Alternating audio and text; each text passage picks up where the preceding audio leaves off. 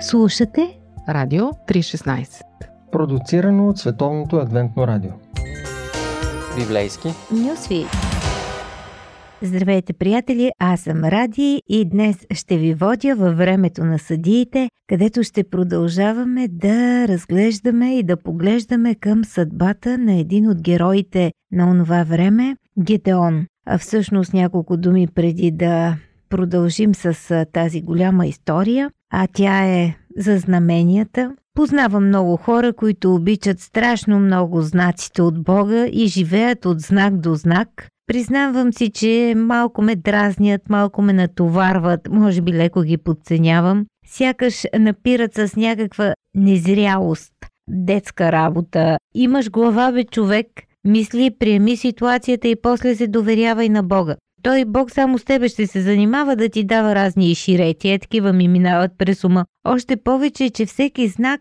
а, а, не е толкова ясен. В смисъл, това е една по-странна духовна технология, защото и да получи знак, остава въпросът, кой ти го е дал. А е възможно и сам да си си го проектирал в главата. Но виждам, че Бог няма проблем с търсачите на знамения, и на потвърждение и един от неговите хора е точно такъв тип.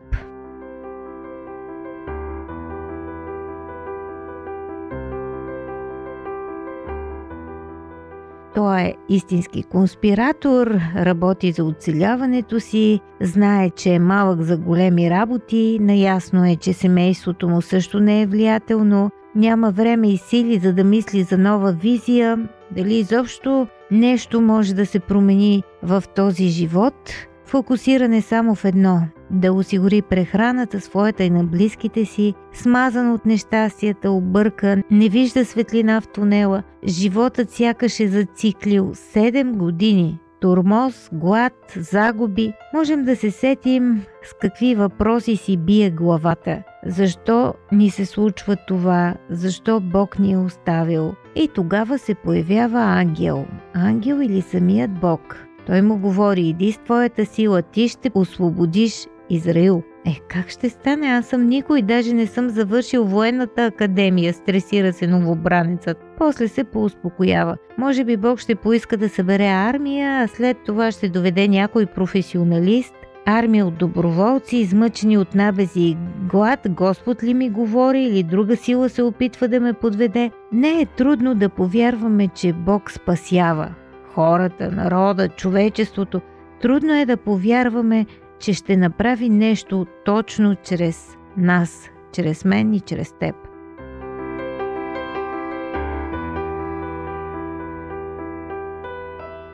И така, всяко знамение е въпрос на интерпретация. Това му е проблемът на знамението. Исус без друго казва самата истина там в един диалог с опоненти и ангел да слезе от небето няма да повярвате. Ако чудесата наистина можеха да ни убеждават, то до сега Господа ни е спасил сто пъти.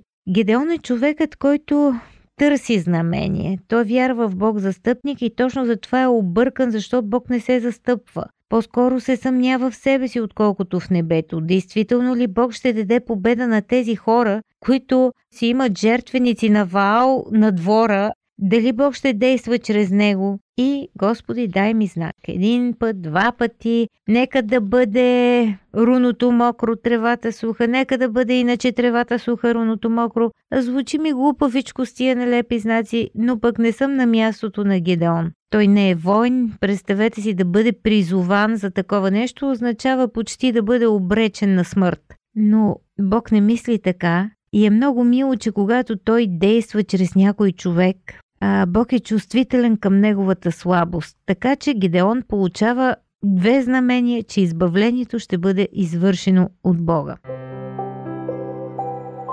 И така, а, ако Бог ни дава знамение, то не е за да ни удиви, а да ни въоръжи да свършим нещо.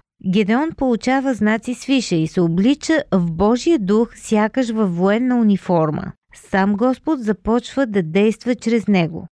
Едва ли е лесно да събереш хора за бой след седем измъчени и гладни години, където освен че са гладни, хората са и обезверени. Но какво може да спре това, което е назряло да се случи? Гедеон се мобилизира, думата му пали, семейството му застава след него, после дипломацията му работи, събира 32 000 доброволци. Всеки пълководец се радва да има голяма армия и може би Гидеон си мисли, че това е знамение. Логично, а, да, да дойдат толкова хора. Но не е Господ, той има друга стратегия. Знамението ще бъде точно наопаки. Тези хора са много, за да ви дам победа. Трябва ми само една шепа народ. Не искам после да чувам приказки, че сте победили с вашата си сила и отделя тези, които са дошли на два етапа. Първият лична проверка, ако те е страх, прибери се. Ако сърцето ти не е в този бой, прибери се от дома и чакай. Това е наистина една такава пренебрегната божествена технология за преминаване през кризи и е страшно подценявана от нас. Защото ние винаги предпочитаме да бъдем в боя. Изобщо живеем във време, в което се уважават биткаджиите и може би всяко време е такова. Затова не искаме да бъдем страхливци, всеки иска да бъде героят, да излъже другите и себе си, че не го е страх. А това са просто излишни травми и наранявания. Забележете, че тук никой никого не обвинява, никой не казва, ей, гледай тия страхливци си тръгнаха. Никой не се присмива, нито се подиграва. Ако се боиш, тръгни си, просто остани на Божия страна и изчакай победата. Така си тръгват 22 000 души. В пълен ред, без суматоха. Можете да си представите как изглежда това в очите на противника във вражеския лагер. Гледат как хиляди, хиляди войни се спускат по серпентината на Галатската планина. Остават хиляда души. Но и те са много, за да подари Бог победата. Следва още едно странно пресяване, втори етап, при извора кой как ще пие вода. Ако лочи като куче остава, ако коленичи си тръгва. Не е ясно съвсем какъв е критерият. Чувала съм тълкуване, че цетката е свързана с бойната готовност. Коленичилите свалят оръжието си, а тези, които залягат, лягат с оръжието, но познавачите твърдят, че няма общо с военната стратегия. Друг вариант е свързан с идолопоклонството, защото при всеки извор в древността е имало статуи на богове и тези, които коленичат, всъщност се покланят и се издават, затова Бог не ги иска в строя. Изобщо, не знам, странно пресяване, вероятно то си има своята логика, може и да не сме я разгадали, ние съвременните хора, поне за мен не е съвсем ясно защо точно този критерий, но така или иначе остават 300 души. Как да следваш Бога, когато ти дават директни, но безумни съвети? Срещу тези 300 души седи огромна войска. Да видим как ще се развият събитията само след минута. Библейски послания. Истини от книгата, която съдържа най-важното. Едно предаване на Радио 316. Радио 316, точно казано.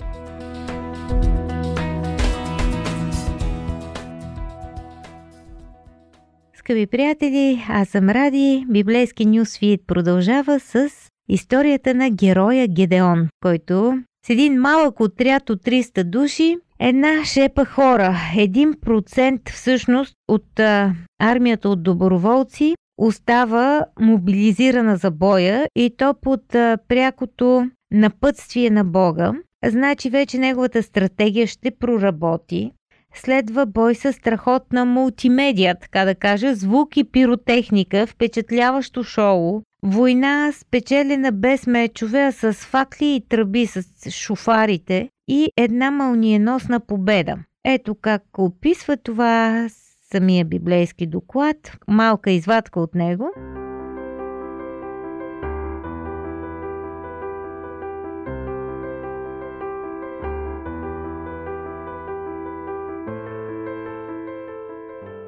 Станете, защото Господ предаде стана на Мидиам в ръката ви, говори Гидеон.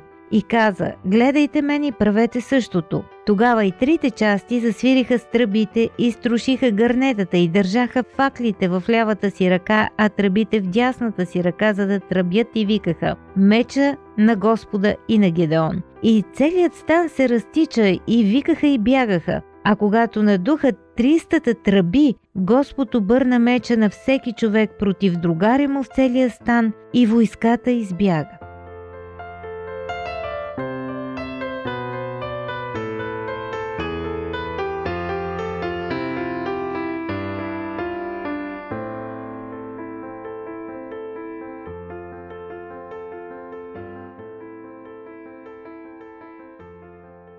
Успееш, не е ли това страхотно знамение да победиш, да постигнеш нещо? Нали точно в това можем да видим, че Бог е бил с нас, ретроспективно някак. Но както ще забележим, това не ни дава духовна броня, не ни дава някакво специално въоръжение. Ние никога не се уволняваме в духовния живот, в живота с Бога и въобще в живота. Ето и тук класика в жанра. Победителят се проваля след победата.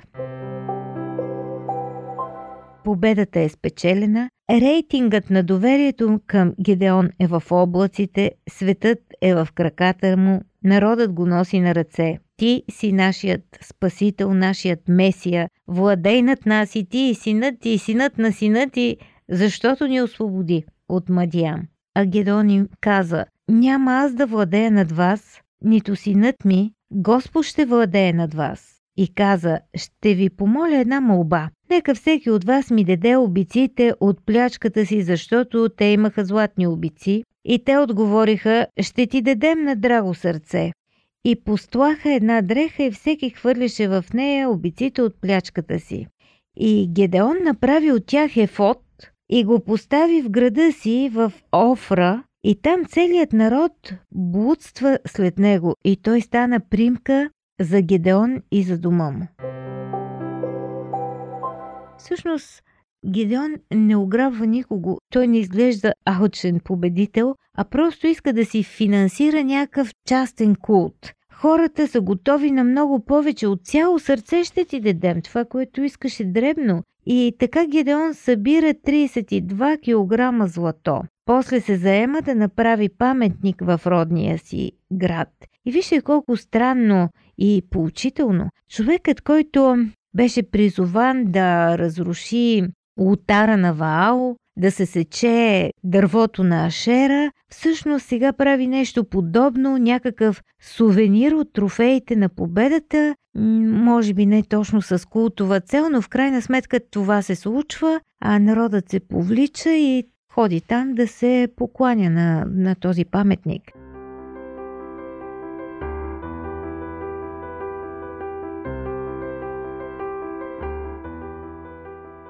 Библията ни открива какво ще стане в бъдеще. Израел получава своите 40 години мир, но няма мир в дома на Гедеон. Един от неговите синове, роден от наложницата му в Сихем, Авимелех се отличава от останалите. Гедеон има много синове, много жени, но този а, син, Авимелех, когато става достатъчно силен, убива братята си и в тази кървава баня са погубени 70-те сина на Гедеон. Трагедията на потомците, но тя започва от бащата – защото, а, както той търси знамение, търси Бога, говори, разговаря, а, макар да се чувства несигурен и не всяко знамение да му е достатъчно и да иска друго, диалога му с Бог тече, но след това изведнъж ефот, убици и така нататък, някаква организация на култ. И Бог сякаш изчезва от картината на живота на победителя. Той не вижда неговата ръка в това, което се е случило, не ми отдава благодарност за чудото. Само с 300 души срещу голяма войска превръща победата в някакъв сувенир, знамението в някакво украшение, заменя с паметник живия Бог, с култ общуването с него. И може би си мисли, че победата му е знамение за целия му живот, но ние виждаме трагедията в дома му и как тази победа се превръща в някакво проклятие. И щом Гедеон умря, завършва разказа за Гедеон, израеливите синове отново блудстваха с валимите и направиха Ваал Верит свой бог. И Израилевите синове не си спомниха Господа своя Бог, който ги беше избавил от ръцете на всичките им врагове от всякъде. И не оказаха милост на дома на Гедеон, според цялото добро, което той беше направил на Израел. Толкова за човешката благодарност, скъпи приятели. Братята на Гедеон са му толкова благодарни, колкото той беше благодарен на Бог за победата. Едно знамение за нас, защото всяка история на Библията е един вид знамение за нас. Това може би звучи утешително за тези, които непрекъснато търсят знамения, но това е знамение от човека, който с цяло сърце търсеше знамения. Моят личен извод в края – по-добре е да търсите връзка с Бога, отколкото знамения. А вашият извод направете го в коментарите.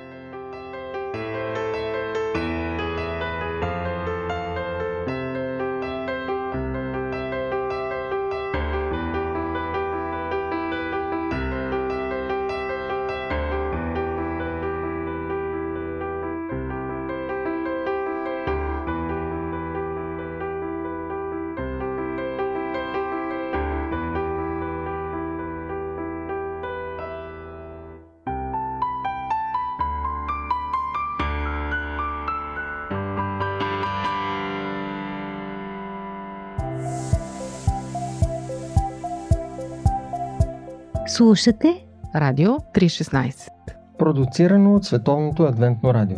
сайт 3-16.bg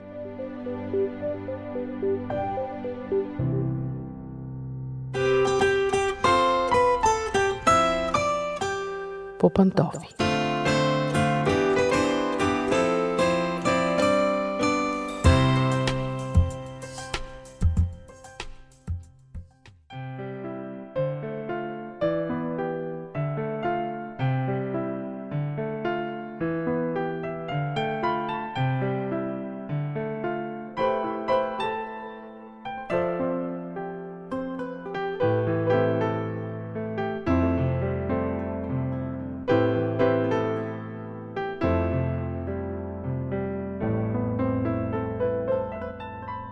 Здравейте, уважаеми слушатели! Аз съм Мира. Ние ни отново сме по пантофи и си говорим за нещата, които ни се случват вкъщи. Днес се сетих за нещо важно, което по един или друг начин съществува леко изкривено в ежедневието ни. Сигурно сте чували реплики, особено от своите баби и дядовци, от типа «Не гушкай бебето, ако го носиш на ръце, ще го разглезиш и после ще иска все така».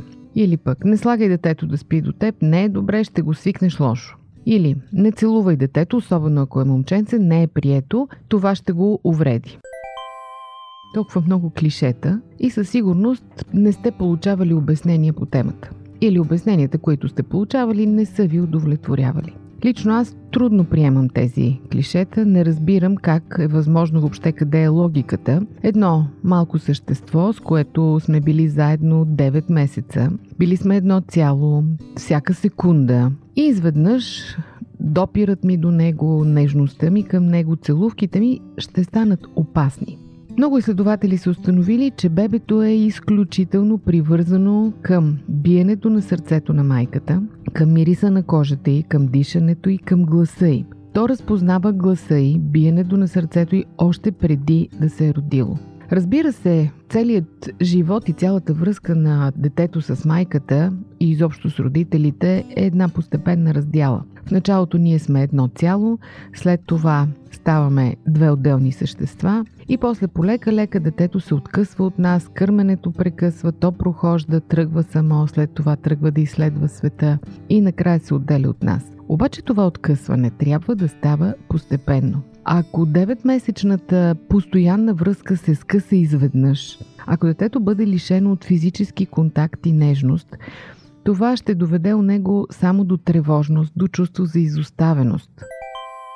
Сигурно знаете, че в родителството има различни школи.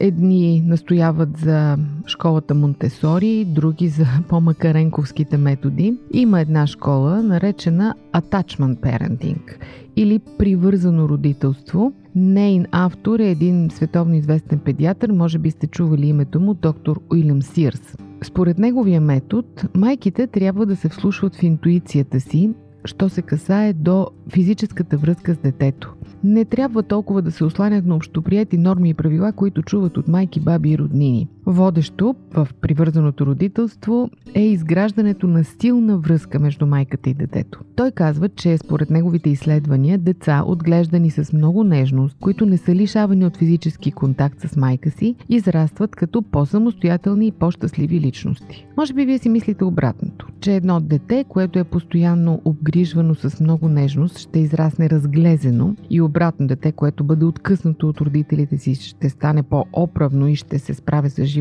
по-добре, но практиката показва точно обратното. Какво да кажем за дискусии по Радио 316? Вие слушате Радио 316, продуцирано от Световното адвентно радио.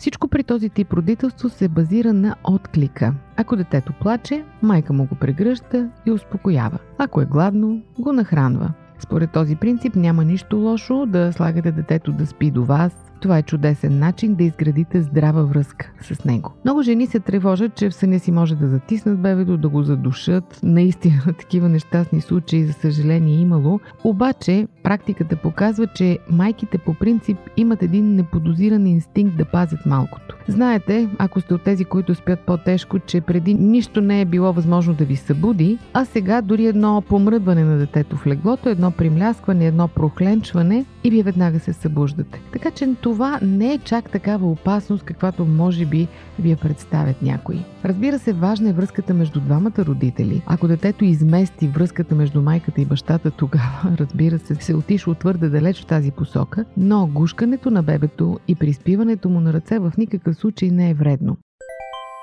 Колкото по-близък контакт имате с детето си в първите дни след раждането, толкова по-бързо се опознавате с него. Не само то, безпроблемно улавя вашите сигнали, но и вие започвате да ги улавяте.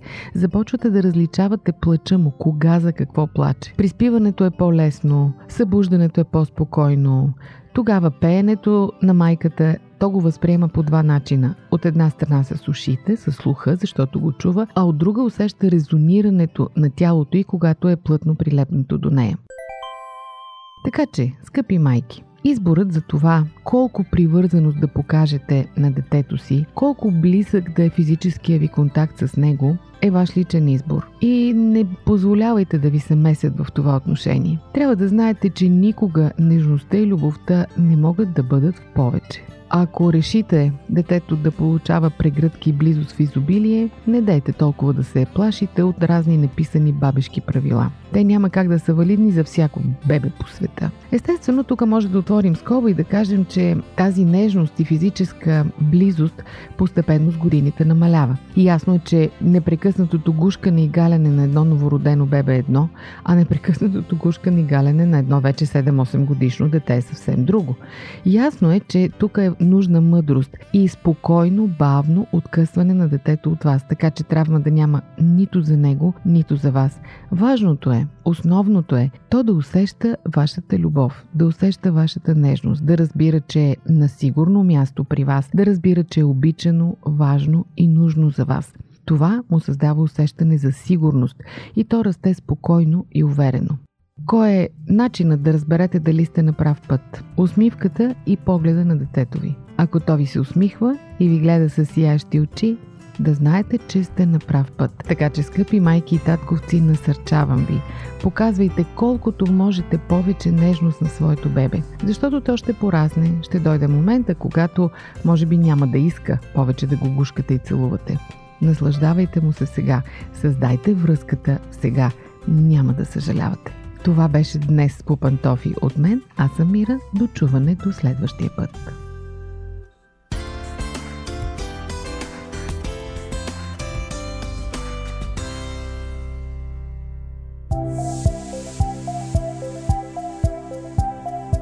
Радио 316 Продуцирано от Световното адвентно радио. Сайт 3-16.bg